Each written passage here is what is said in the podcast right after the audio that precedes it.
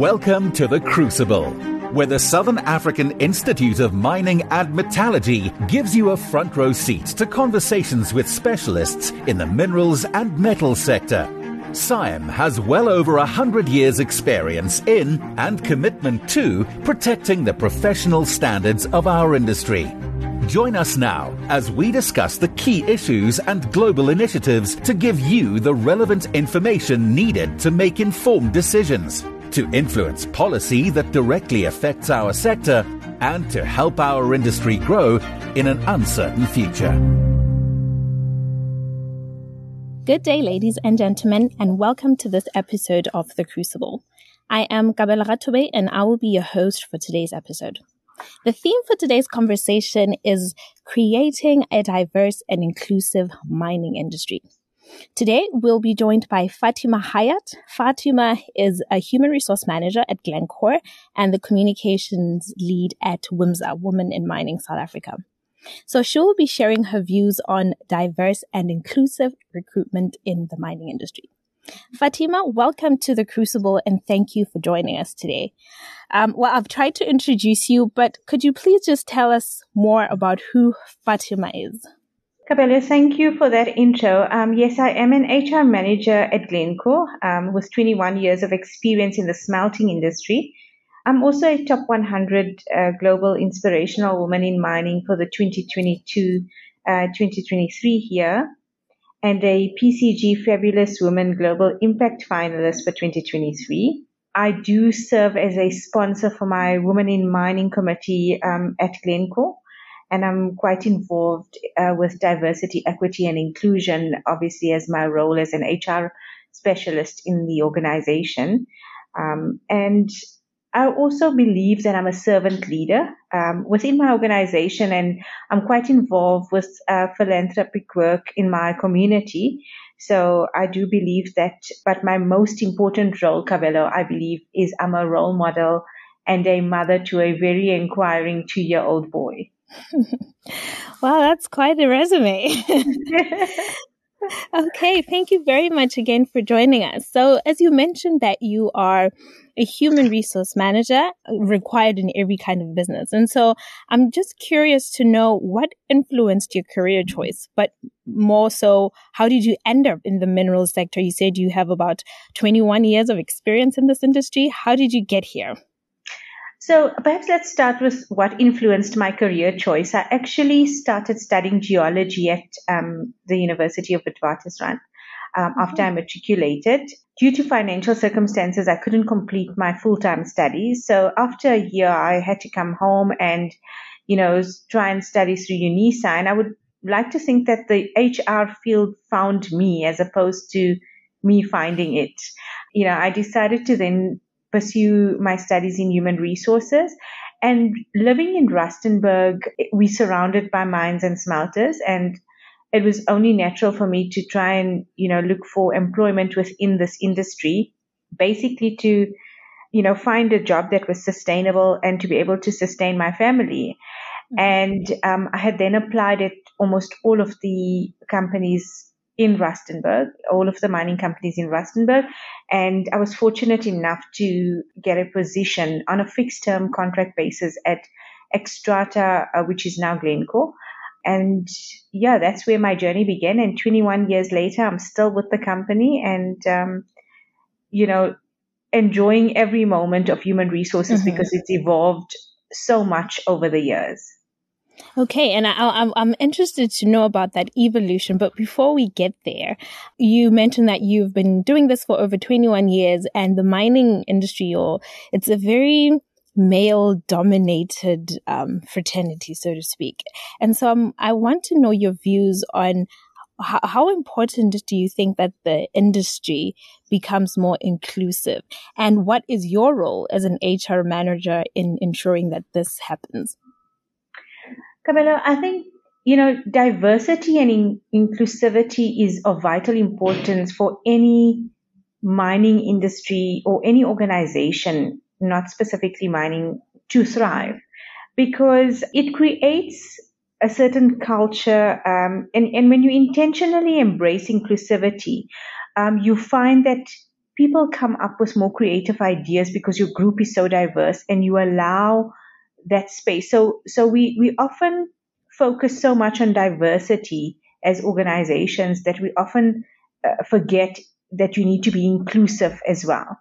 And mm-hmm. I think when you create a culture of inclusivity intentionally so, and you're authentic about it as an organization, it yields better productivity. It yields in, it, you know, it creates an environment for creativity and innovation.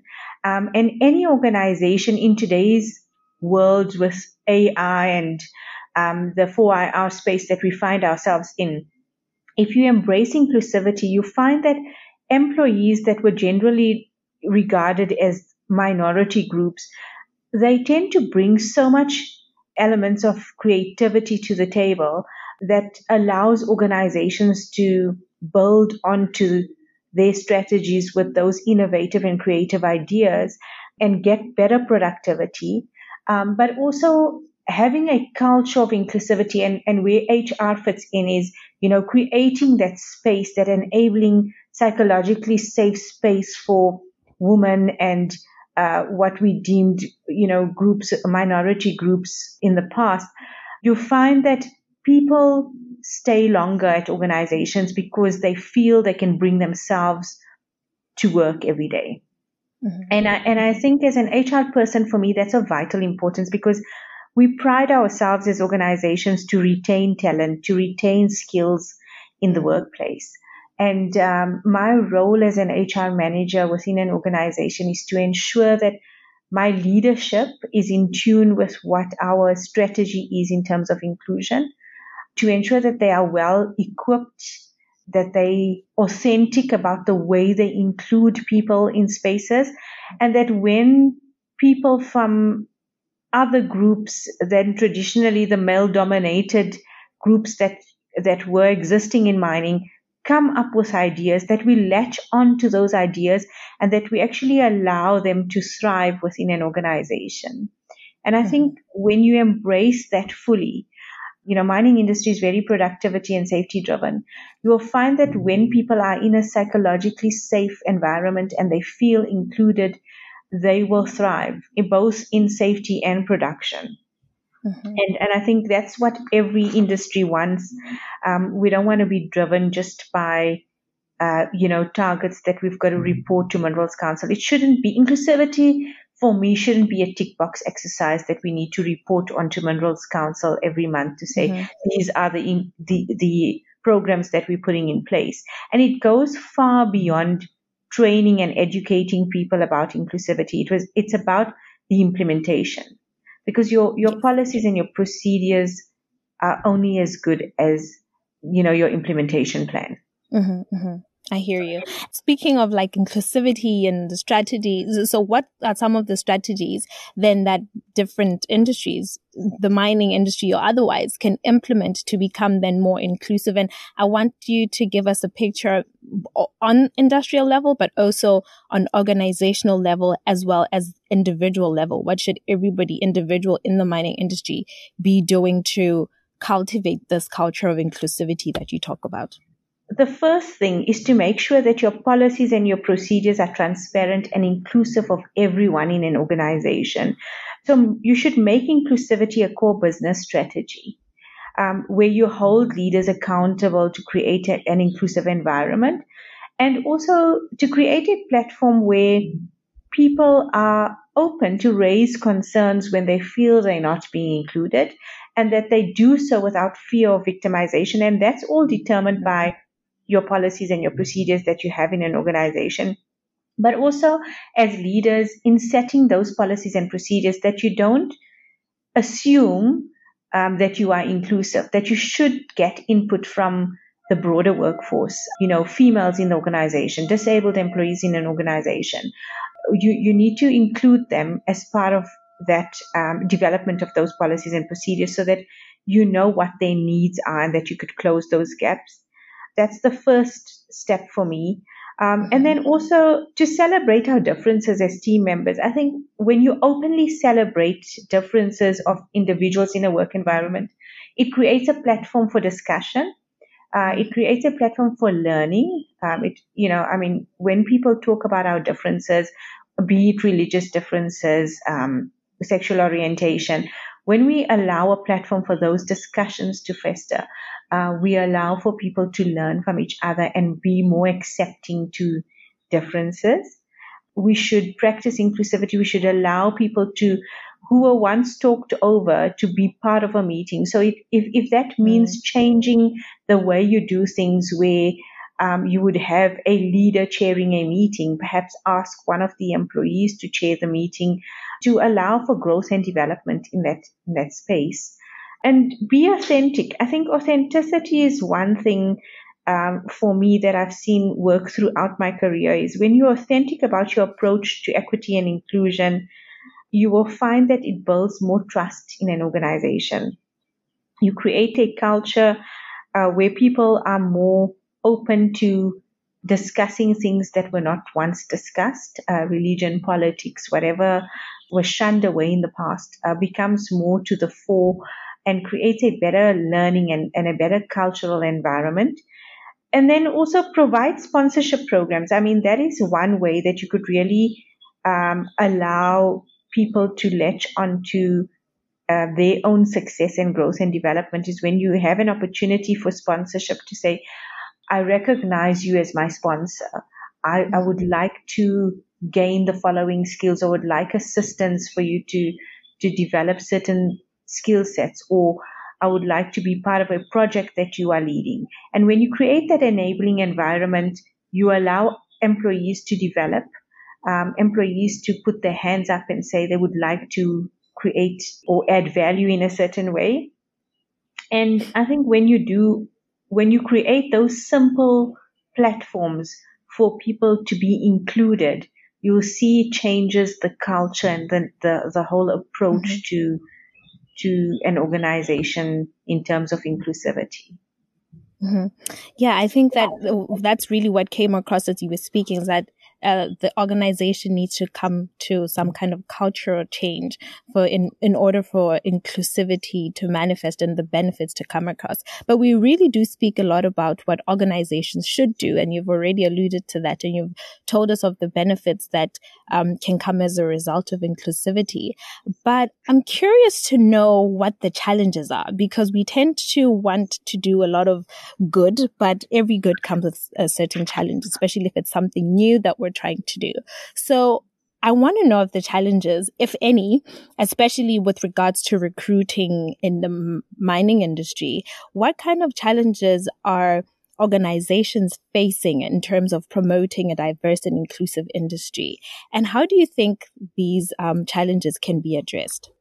Sure. Um, Kabelo, look, I think in terms of recruitment, there's a lot of work that still needs to be done because we're dealing with a lot of unconscious biases that still exist in the mining industry in terms of recruiting women into the industry where um, in the past uh, there were certain jobs reserved for females in the industry or mm. um, you know we feel you know there's a certain school that people need to come from uh, the old boys club that was always in existence in the mining industry that we need to eradicate in our spaces and, mm-hmm. and you face those challenges in recruitment because the new generation that we're bringing into the workplace um, has a different ideology about what meaningful work means. Uh, I mean, we are recruiting a generation of employees that want flexibility. Um, they they want to be challenged constantly. Um, they want to be innovative and creative. Where the mining industry was traditionally run in a specific way. Uh, there were no flexible working arrangements. Um, and, and that's what, and, and you find that uh, the employees that we are recruiting now into industry, they, it's a very fast paced environment. So you need to recruit people that are adaptable, that can easily rotate between roles, have multiple roles, for example, that are not confined to a specific job. And I think the the challenge you face is that you have traditional leadership um, that are in the mining industry and you have employees that are coming in uh, with innovative and creative ideas and that want flexibility and and to try and marry those two and to get that in sync is where the, where the challenge lies in creating that inclusive culture. And I find that when you eradicate the unconscious biases that leadership has, you will find that transition becomes a bit easier because you, you're now training leaders on how to work on the unconscious biases and how to identify those actually. And things like recruitment strategies where you have CVs without biographical data, for example, because then you get rid of mm-hmm. the the sexist and ageism and all of those biases. And also, um, I think one of the strategies that we employed at one of our business units, um, especially at corporate level, was to say we would give the recruiters, um, which are the heads of departments, CVs without any pictures or any biographical data. It, it assists with those unconscious biases because people do have a specific preference. You know, um, there's the like me principle in, in recruitment where you want somebody who's like you because you mm-hmm. feel that you're efficient as a leader. And when you, when you give somebody a blank CV with just the necessary information, you often find that the choice they would make would be you know, not the traditional choice they would have made had they had all of the biographical data. So I think these are some of the things that organizations could look into with regards to recruitment. And also, I find that now with, um, you know, technology, it's nice to do the initial interviews virtually without, uh, you know, without interacting with a candidate because there's certain elements that you um, sort of avoid when you having a face-to-face interview.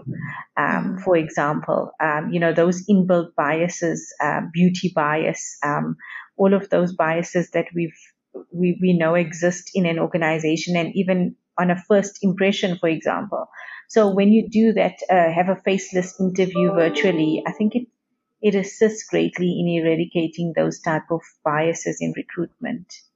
Mm-hmm. Um, I think that's that's those are very good points you raised there, and especially in terms of bias, because I think that's is um, what a lot of people tend to worry about going into job applications.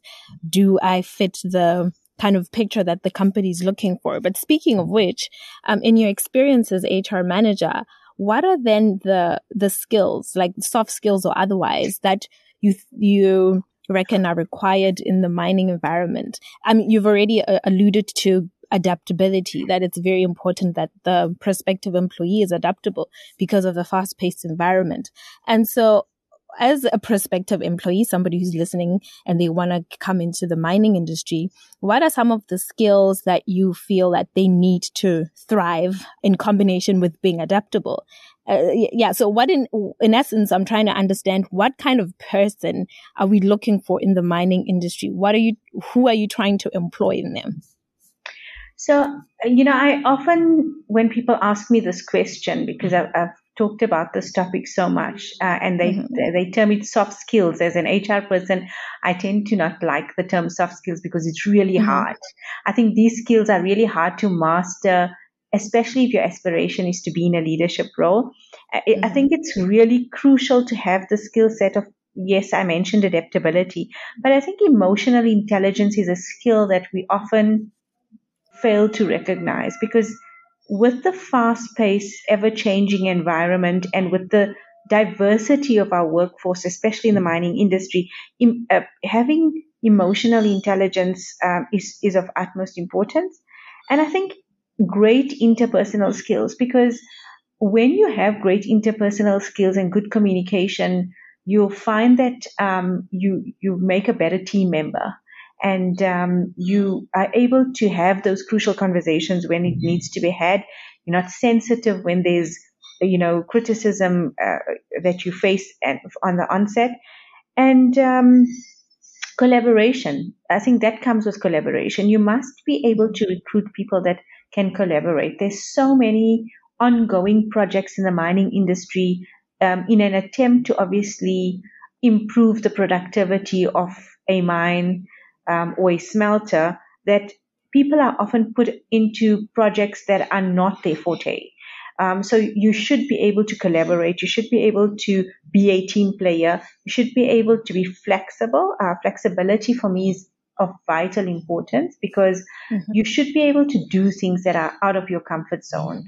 And when I started, I said the HR space has changed so much over the years um, that we've transitioned from traditional HR manager to um, doing CSI, to doing corporate comms. And I think with every role within mining, that that is also changing significantly. And you find that you need to be flexible in the way that you see your role within an organization. Um, mm-hmm. I think the other core skill that I think is of importance is empathy. You know, there's always this approach that a leader should have empathy, but as an employee, it's important for you to also have empathy coming into a workspace, um, and that we should not always have this guard up. If if an organization is asking you to change what you were originally recruited to do because there's operational changes that you should have, you should understand where your employee is coming from and that mm-hmm. it shouldn't be seen as, and I think often people tend to play the I'm a woman card or the race card. And as a female in this organization, I think what has fared well for me was I never played that card. I never saw myself as a female in mining uh, in a male dominated environment. I saw myself as an HR professional as equal to everybody else and I allowed my work to speak for itself. So when you have empathy, you'd understand that if my manager is asking me to do something that I would not ordinarily do because it's required at the time, that I could mm-hmm. also give my 200% to that project because it allows me a platform for growth. It allows me the opportunity to be seen and to be heard and to show my worth. Um, mm-hmm. So the, that's important because I find that people confine themselves to just what they recruited for and then often ask the questions of why am I not growing? Uh, why are there no opportunities coming my way? But it, it's a two-way street, and I'd just like to stress on that point that it it's also about having the confidence to to ask for help. So confidence is another skill, and there's a fine balance between when you are confident enough to do what you are doing, but also confident enough to say, "I'm really out of my depth and I need assistance," mm-hmm. um, and and then making a success of what you tasked to do. Um, and when you do make it, to manage the ego, because I find ego is the biggest killer to success in our organization. So you find very young people climbing up the corporate ladder very quickly. And the, the trick to manage that ego, to always maintain your humility um, when you do make it and when you do succeed to the, the goal that you have in life and to succeed into a leadership role. Mm-hmm. Thank you very much. Um, what you're saying about being teachable and really understanding that, especially with younger professionals, like you're saying, who go up the ranks. So we were speaking with um, Nonkululeko just on the last episode, and she alluded to the same thing that um, the younger professionals who come into the industry should be willing to learn and not put their ego above what their tasks are. And I think that's something that seems to be the common thread in the conversations on uh, on this episode of diversity and inclusion. But you've already alluded to your career and how far you've come. And I just want you to share with us one of your achievements that you consider to be, I guess, best at present in terms of what you've done in the works of diversity and inclusion for me, my if I had to choose one, I think the the nomination of being a top 100 global inspirational woman in mining sits really high up for me because over the years and throughout my career, I've always assumed leadership, a, leadership role, despite the position I occupied in an organization. And I always saw myself as an ambassador for change and not, and someone who is never afraid to speak up against adversity or if I saw anything that didn't sit well with me or didn't resonate with me in terms of my values, that despite the position I occupied, that I felt the comfort to speak up and to create a pathway for other females to follow in the industry. And this nomination, I thought, I, think was just for me such an, a great achievement because it cemented uh, who and what I stood for and what I constantly stand for. And I think for me, that's one of the highlights is that um, to be recognized as one of the top 100 global inspirational women in mining allows me the platform now to have a bigger um, network uh, of other women in the industry and for us to share ideas and to create a better space for other women that are going to be following in our footsteps in this industry. Mm-hmm. Thank you very much, Fatima, for being inspirational and thank you for joining us on this episode. Thank you so much. Thank you, Kabelo, for having me on your show, and I really, really appreciate the time. Thank you for taking the time. And that brings us to the end of today's conversation. Thank you for listening. Please note that the facts and opinions expressed are those of the individual and do not reflect the position of SAIMM or the corporate institution.